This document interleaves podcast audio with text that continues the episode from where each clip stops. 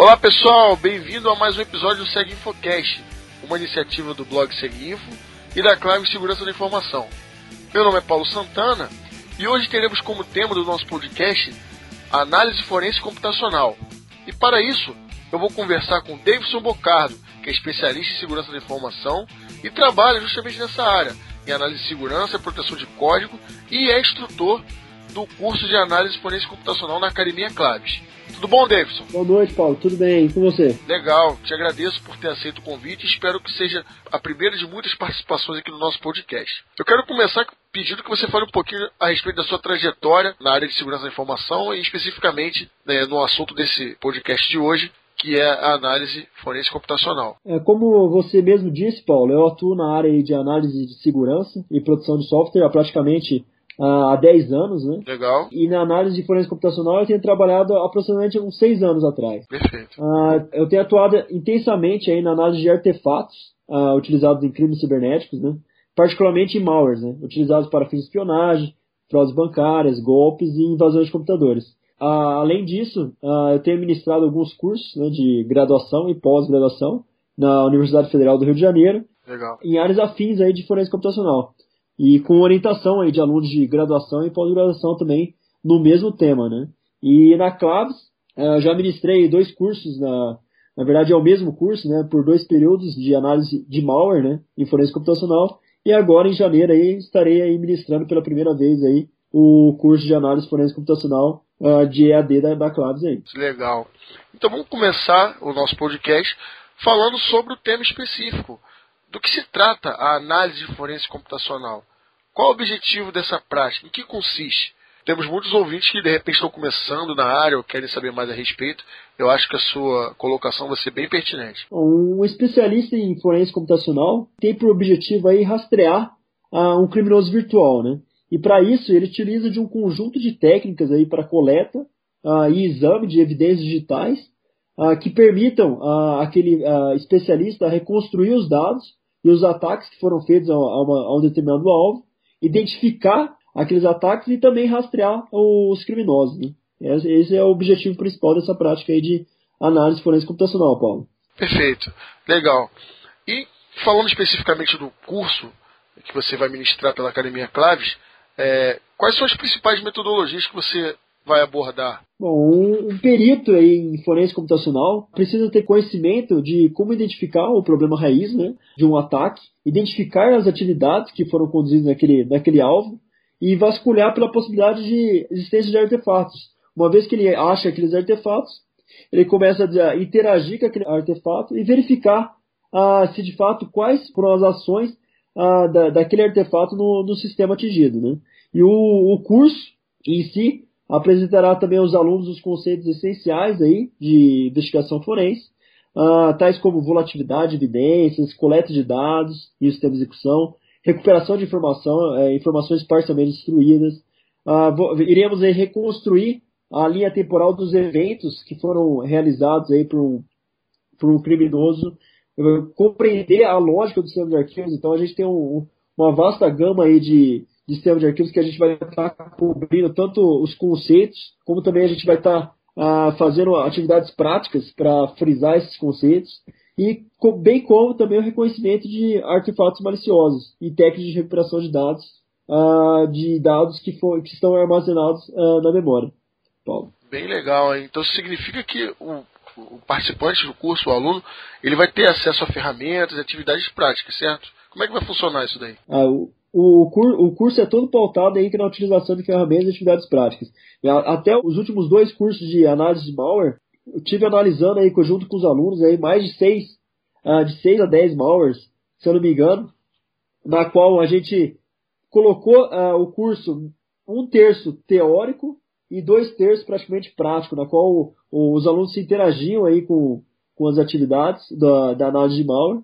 E esse curso de forense computacional vai ser a mesma coisa. A gente vai ter uh, um, um, disco que vai ter uma que teve uma fraude. Vamos pegar esse disco, uh, coletar, coletar as evidências, ou seja, ou seja fazer a, a cópia segura uh, desses dados para depois coletar evidências, fazer o rastreamento da linha de tempo e verificar se tem artefatos maliciosos. E para isso, a gente vai estar tá utilizando ferramentas uh, em estudos de casos específicos.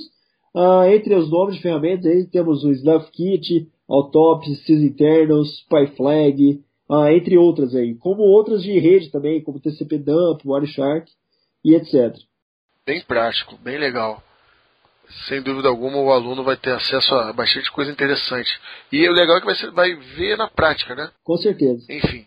Em cima disso, né, para aqueles que estão interessados, e ainda mais depois de ouvir essa sua explicação, é, como está o mercado para profissionais dessa área? Né? Como as oportunidades, enfim, como está o, o, mercado para quem quer atuar com análise forense computacional? Bom, o mercado está bem quente, Paulo. O, termos aí que a gente vê é, direto aí na, na mídia, tanto na internet como noticiários, como guerra cibernética, espionagem, fraudes bancárias, golpes virtuais, invasões.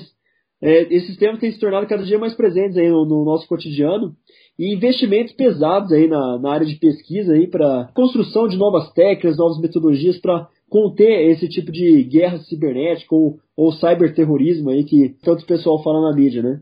E devido a isso, aumenta ainda mais a, a necessidade aí, de profissionais com esse conhecimento dessas metodologias pautadas em técnicas e ferramentas já disponíveis em áreas aí para investigação de crimes cibernéticos. Uh, empresas aí, por exemplo, de segurança, governo e polícia têm buscado cada vez mais profissionais aí, peritos com conhecimento nessa área aí de perícia e forense computacional, Paulo. Perfeito. Legal, ou seja, muitas oportunidades para aqueles que estão interessados em, em participar. É, como você falou, é, já adiantou, é, você também é instrutor de um outro curso na, na, Academia Clave, certo? Certo. Já ministrei duas vezes esse curso, é análise de malware, né, em forense computacional. Perfeito. E lá no outro curso você tem um, um bloco específico de tratamento de análise de artefatos.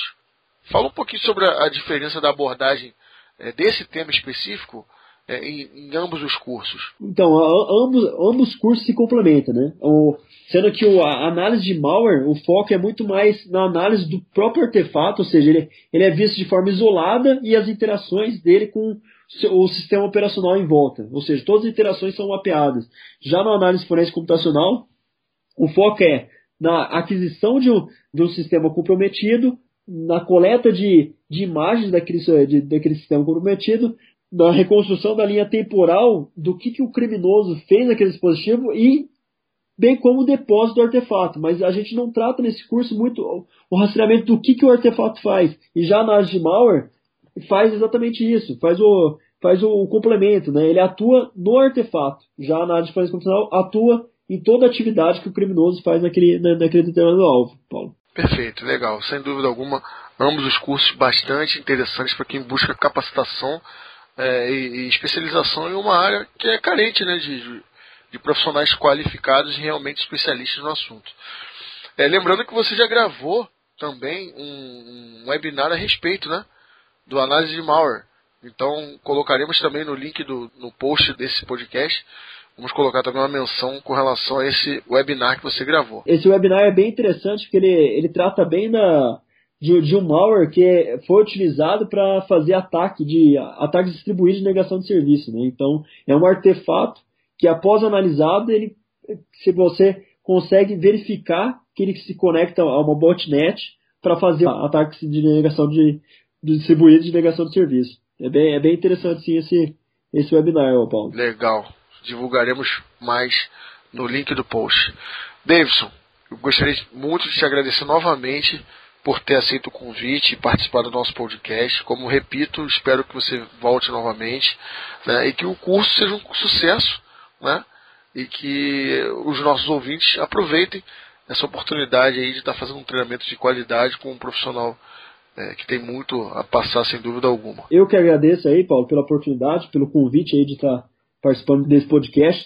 Também gostaria de agradecer a Claudio aí pela oportunidade de estar uh, participando desse podcast, também administrando dois cursos aí uh, na trilha de forense da Claves, né? Legal. São cursos de ensino à distância, mas de quatro cursos de ensino à distância eu vou estar tá ministrando dois da Claves aí, sendo que o primeiro pela primeira vez vou estar tá ministrando esse curso de análise forense computacional. Perfeito. Muito obrigado, Paulo, pela, pela oportunidade aí. Legal. Aos nossos ouvintes, agradeço por mais esse prestígio é, dúvidas, críticas, sugestões, não deixe de entrar em contato, sugerir convidados, temas, enfim.